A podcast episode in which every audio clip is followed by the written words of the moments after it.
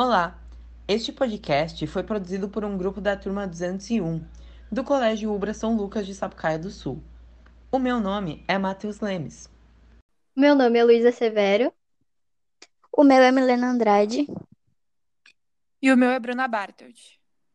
Hoje nós iremos falar sobre o rompimento da barragem de Mariana. Primeiramente, iremos explicar sobre o que é uma barragem.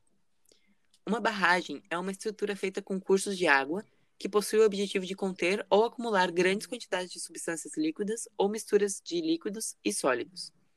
Suas principais finalidades são o abastecimento de água, produção de energia elétrica e prevenção de enchentes. Apesar dos benefícios de uma barragem que pode trazer para a sociedade, uh, por exemplo, a reserva de água durante períodos de escassez, uh, a diminuição de possibilidade de enchentes, fonte de abastecimento Uh, a criação dela também causa interferências ambientais e sociais. Isso porque, com a criação de uma área alagada, a fauna que até então morava ali é obrigada a buscar outro ambiente que possa se alimentar e suprir suas necessidades. Então, Severo, uh, tu pode me explicar um pouco os problemas dessa barragem de Mariana, as causas que ocorreram? As duas principais causas de rompimentos de barragens ao redor do mundo são, primeiro, fenômenos ambientais, que na teoria a gente não pode controlar, que seria tsunamis ou até mesmo uma grande tempestade. E segundo, é a falha humana, que durante o seu planejamento, que chamamos de desastres, de, desastres tecnológicos. E essa é a principal, causa de rompimentos de barragens ao redor do mundo e principalmente aqui no Brasil. Já o rompimento da barragem de Mariana aponta que tenha sido motivado por obras na barragem e causado por terremotos e vibrações de explosivos. Interessante, velho. Não sabia disso, não. Uh, e Milena e Bruna, eu queria saber de vocês sobre as consequências do rompimento da barragem vocês podem me falar um pouco sobre? Eu estava pesquisando sobre a barragem de Mariana e eu descobri que ela foi rompida no dia 5 de novembro. E aí eu fiquei muito encucada, pesquisei em vários sites como, tipo, por que que aconteceu, como aconteceu uh, esse rompimento e eu não consegui entender. Fiquei muito intrigada. Então, eu percebi que ocorreu alguns tremores antes da barragem se romper. Eu não sei se tu pesquisou um pouco das consequências, mas eu vi que teve a morte no interior dos rios, né? E que a lama provocou a morte de toda a vegetação próxima ali da região, né? Fora que teve bastante quantidade de mata ciliar que foi destruída, né? E os resíduos de mineração que afetaram o solo, causando desestruturação química, afetando o pH. Mas o que eu mais me surpreendi é que a alteração no solo dificulta o desenvolvimento de espécies que ali viviam, ou seja, modificou completamente a vegetação local, sabe? Sim, eu acabei pesquisando algumas consequências para entender melhor, achei o caso muito interessante.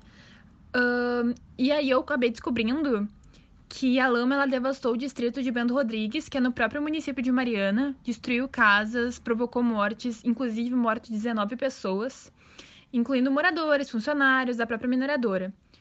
Uh, ocorreu perdas materiais humanas, então foi um estrago muito grande. Realmente foi uma grande destruição, porque a lama afetou o Rio Doce e ainda seguiu em direção ao Espírito Santo, né? O que teve um impacto ambiental nos ecossistemas marinhos no litoral. Fora que a quantidade de pessoas que perderam as casas e os bens materiais, né? Mas eu acho que a maior dificuldade dos sobreviventes é a falta d'água mesmo, sabe? Porque grande parte das cidades que foram atingidas dependiam dos rios afetados para o abastecimento e apresentam água imprópria para o consumo agora, né? Depois que a barragem rompeu.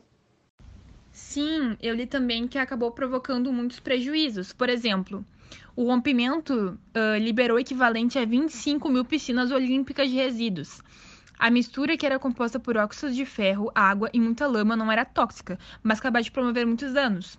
Então, ocorreu a passagem dos rejeitos da barragem por cima da barragem de Santarém. A lama provocou uma pavimentação de uma grande área.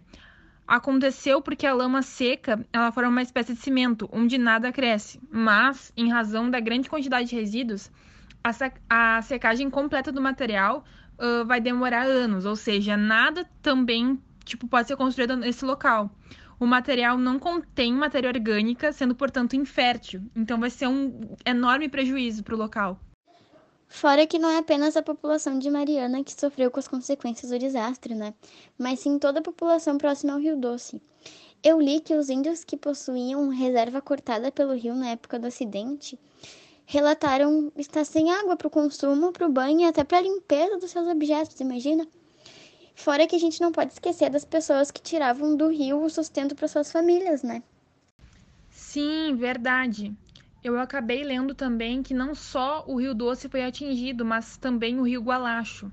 O impacto mais perceptível no ambiente aquático foi a morte de milhares de peixes, que acabaram sucumbindo em razão da falta de oxigênio na água e da obstrução de suas brânquias. Além dos micro-organismos e outros seres vivos também afetados, o que destruiu completamente a cadeia alimentar em alguns ambientes atingidos foi a quantidade de lama liberada. Muita lama. Provocou uh, assorreamento, desvio de cursos de água e levou até mesmo o soterramento de nascentes. O pior de tudo é que muitos biólogos estimam que o Rio Doce precisará em média de 10 anos para se recuperar do impacto. E outros ainda acreditam que o impacto foi tão profundo que é impossível estimar um prazo para restabelecer o equilíbrio da bacia. Pois é, pessoal. É muito triste, né? Essa história da barragem de Mariana ter se rompido e ter causado tanto estrago assim como causou. Mas esse foi o nosso podcast e espero que vocês tenham gostado e muito obrigada por escutar o nosso podcast. É isso. Obrigada.